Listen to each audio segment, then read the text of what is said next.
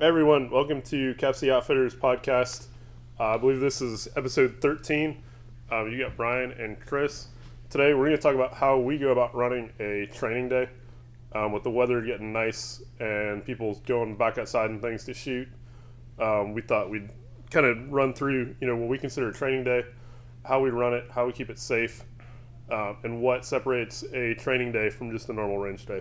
Absolutely, um, guys. We're when when we go out to do uh, training day, you know, with our tribe, uh, we've got a couple different tribes that we that we train with and work out with on a regular basis. Um, it, you know, it, it is a little different than than going to, going out to Grandpa's farm with a bunch of guns and some of your buddies. Um, so so th- that may be another podcast, another day where we talk about the four rules of firearm safety and and some things to be aware of in in that environment. Um, this environment, the expectation is that we're showing up with a group of folks who are squared away, who are safe, who have a baseline set of skills and know what they're doing and want to hone those skills. Um, you know, so basically, when we're talking about a training day for us, we're talking about a situation where somebody has taken the time, days or weeks in advance, um, sometimes hours, but usually days or weeks in advance, to figure out a curriculum um, that we want to train toward uh, as a training group, and then and then more specifically for that day, come up with a lesson plan where they really delineate exactly what it is we're going to do on that day, the drills we're going to run through, um, what some of the metrics are we're chasing down, and what we're going to record, uh, what's just going to be practice runs and things of that nature.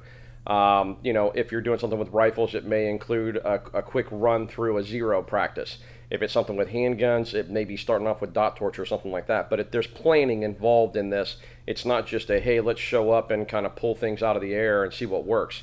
Um, so with both of the tribes that we work out with on a regular basis, you're expected to show up on the range with a hot gun and be ready to rock and roll.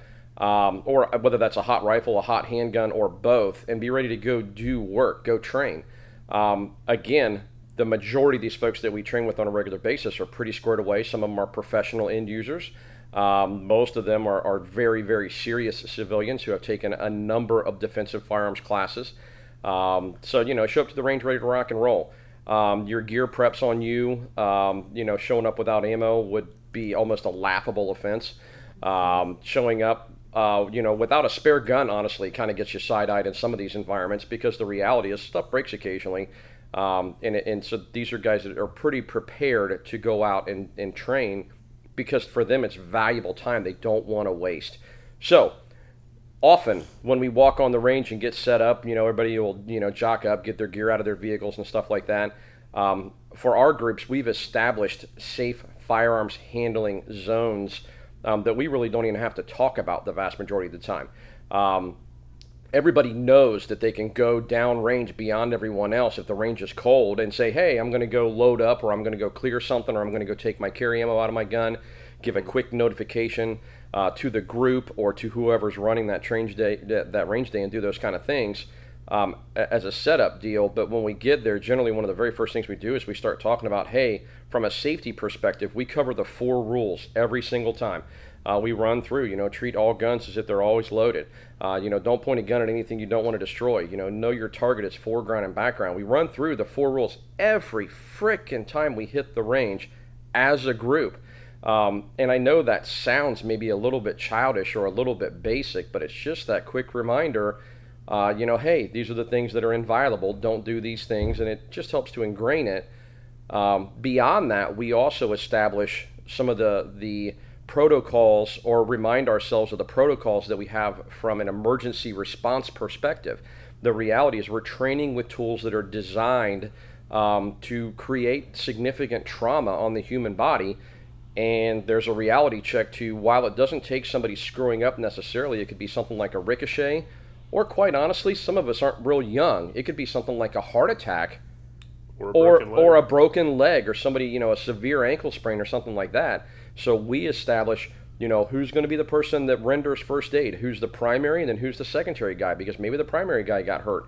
Um, you know who's going to assist? Who's going to be the guy who grabs the phone and calls 911 who's going to be his backup to call 911 who's going to be the guy that leaves the actual range facility to go to the entrance to guide emergency services personnel into the range um, who's going to be the backup for that guy in case that guy's the guy that gets hurt. Um, you know, we run through and we establish all of these protocols at the beginning of every single training session. Um, you know, and it's kind of kind of a joke because some of the places we train are fairly remote. And, and, you know, at one time or another, I picked up my phone and said, "Yeah, I'll be the caller." And I looked at my phone and went, "Wow, never mind. I have no bars. I'll be the runner." Um, or maybe it was leg day and Wolfie beat up on me, and I said, "Wow, I don't think I can be the runner, so I'll just lay here next to you and give first aid if I can," kind of deal. Um, I'm joking, but you get the idea. So we establish these things right off the bat, and it's something that within within the tribes that we deal with, it's it's kind of inviolable. You know, you got to before you get started with Bang Bang, you got to make sure everybody knows what's going on in case something does go south, gun related or not. Um, it it's a really big deal. Um, so you know, bearing those things in mind, that's that's how we begin a training day is discussing those types of topics and making sure we understand what's going on.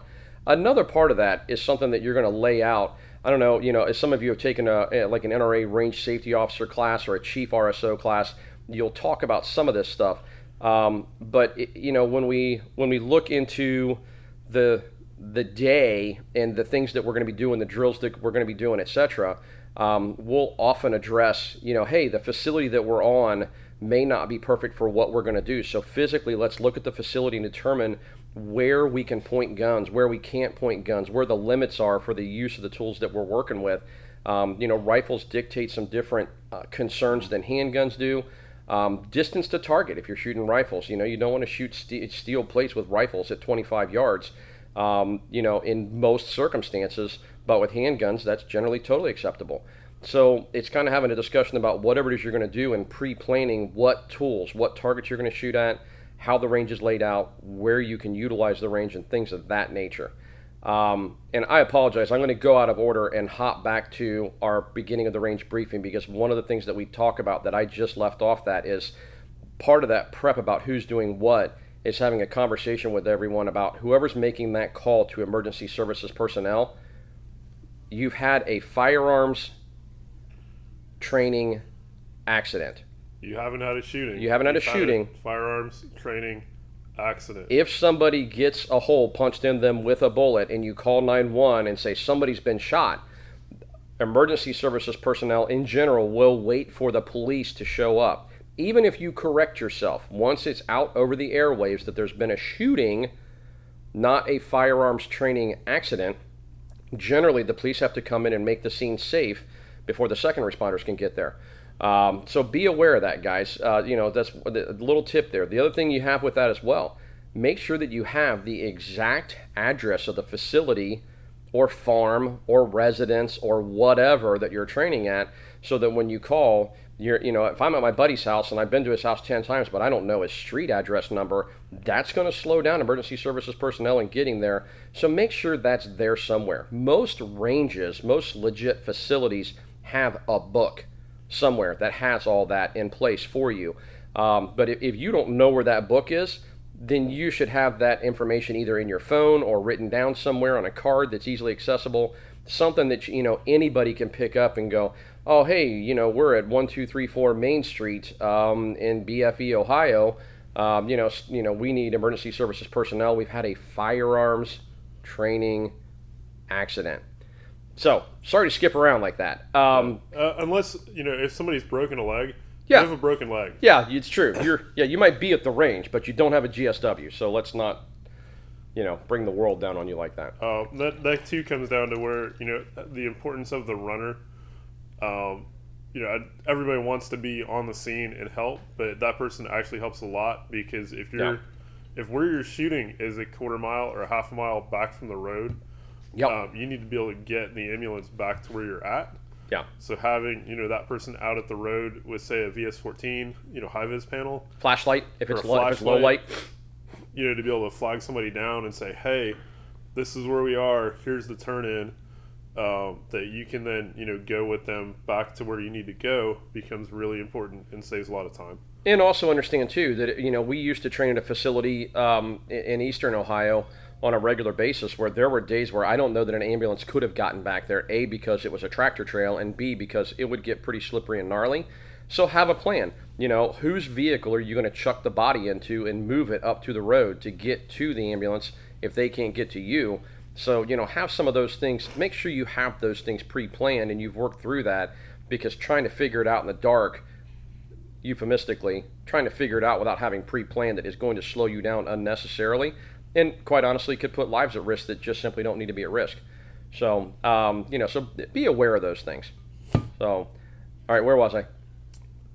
That is a good question. Okay, cool. I'm wearing a kilt today, and it's really throwing me off. Sorry, um, too much air moving around. Um, so when we look at you know setting up lesson plans and stuff like that, I, you know, I, I there's a there's a specific model to use here that, that's very easily accessible, guys. If you literally go online and Google lesson plan, it'll tell you that you should have an objective for what it is you're going to do.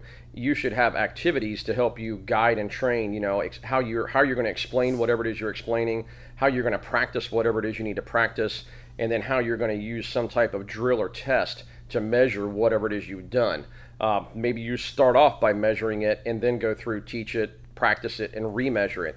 All those different things. But, eh, you know, I'm not saying that you need to walk out there with it in writing, but gosh, it sure wouldn't be a bad idea to walk out with it in writing and have it in front of you. Um, you know, have the drills on hand that you're ready to run through.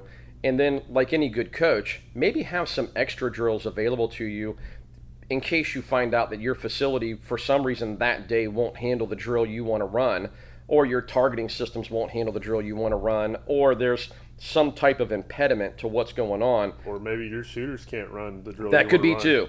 You know, have that have that plan A, B, and C ready to go, so that you're not wasting your tribe's time. Um, you know, if you're the guy in charge for that day, then you know be ready to rock and roll. Uh, we have one of our guys that we train with on a, on a regular basis who um, this guy is amazing because he always comes out with a plan ready to go, but he always starts off with, "Hey guys, this is your training day. We're out here for you, so we can do what you want to do. If there's something you want to practice or whatever, let's do it." Um, he is a veritable font of opportunities for training and drills and ideas and scenarios in his head that he's got it all on tap it just so happens that's what he does for a living for a local police agency. Um, if you have that guy on tap, uh, use that guy if you can, if he'll let you. Um, use him and abuse him maybe. Um, but you know, if you're Joe Schmo like me, I've done a lot of this stuff, but I still want to have the plan laid out and have A, B, and C ready to rock and roll. Um, know what those drills are. Have some spares. It's just like coaching anything else.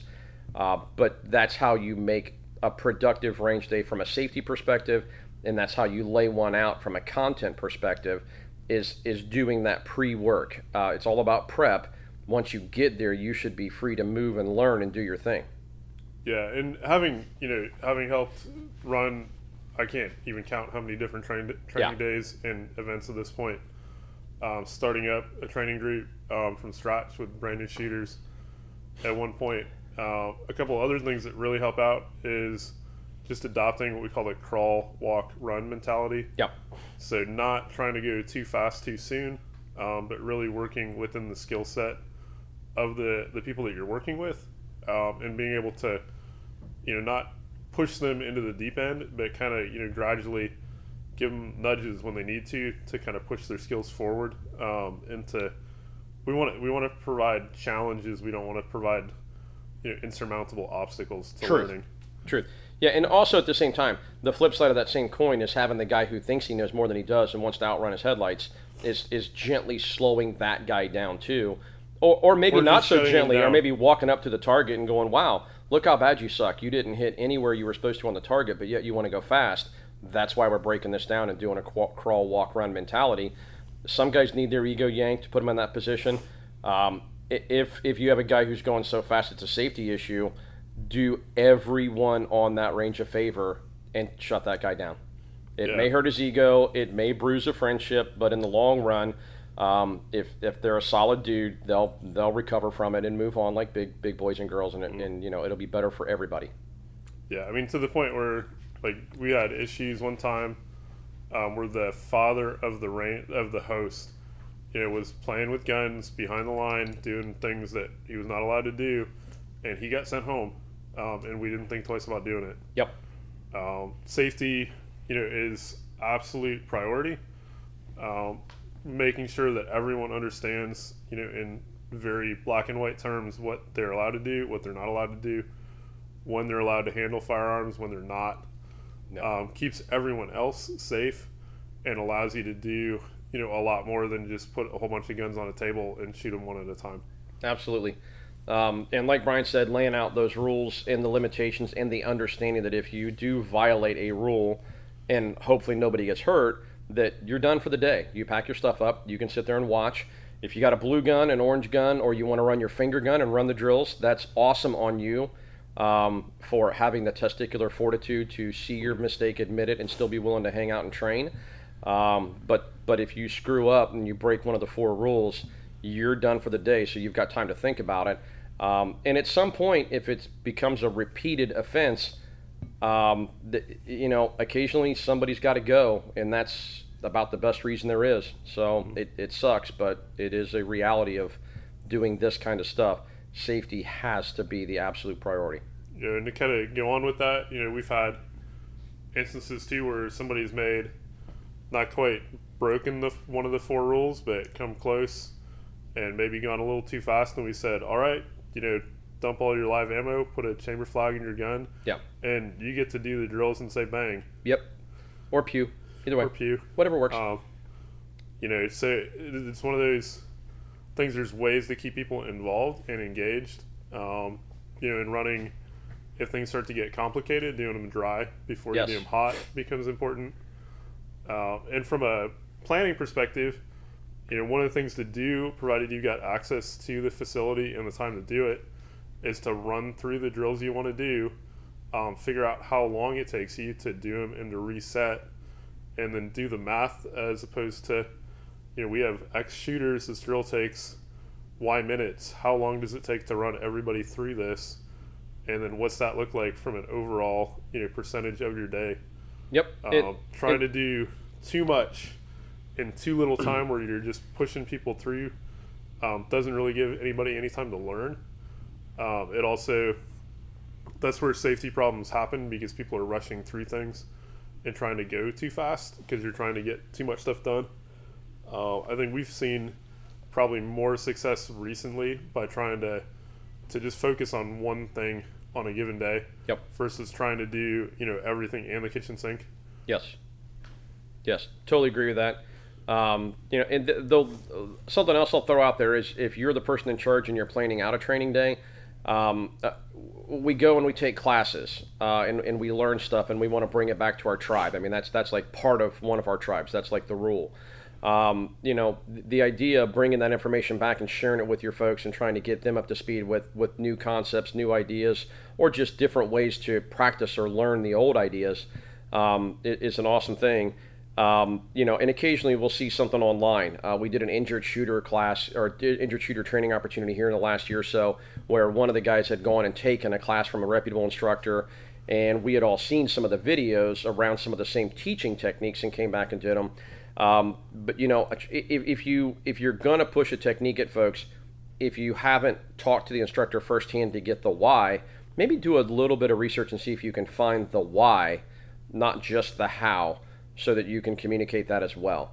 Um, you know, I think there's a lot of folks out there training things that they don't understand why they're doing what they're doing. They just have been shown what to do. And, and if you're going to try and bring others along with you, a lot of the time, if you can explain the why to them, the how becomes a little bit easier to stomach, swallow, or tolerate. So, you know, that's one of the things that I think you see with the best trainers out there is they they can explain the why of what you're doing, and the why will help seat the how.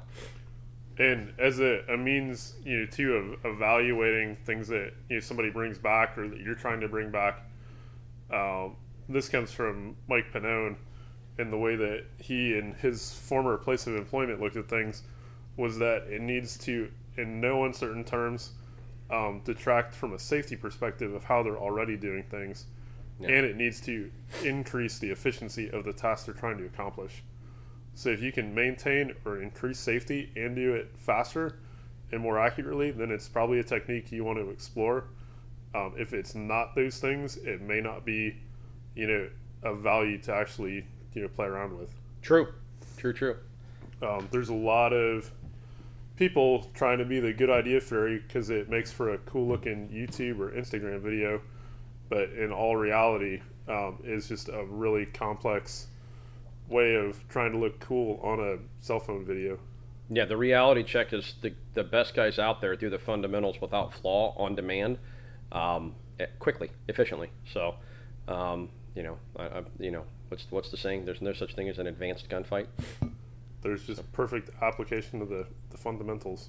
Cool. Yeah, I think that, that kind of sums things up for today. Um, stop in and see us. If you have any questions, let's talk. Cool. Thanks for joining.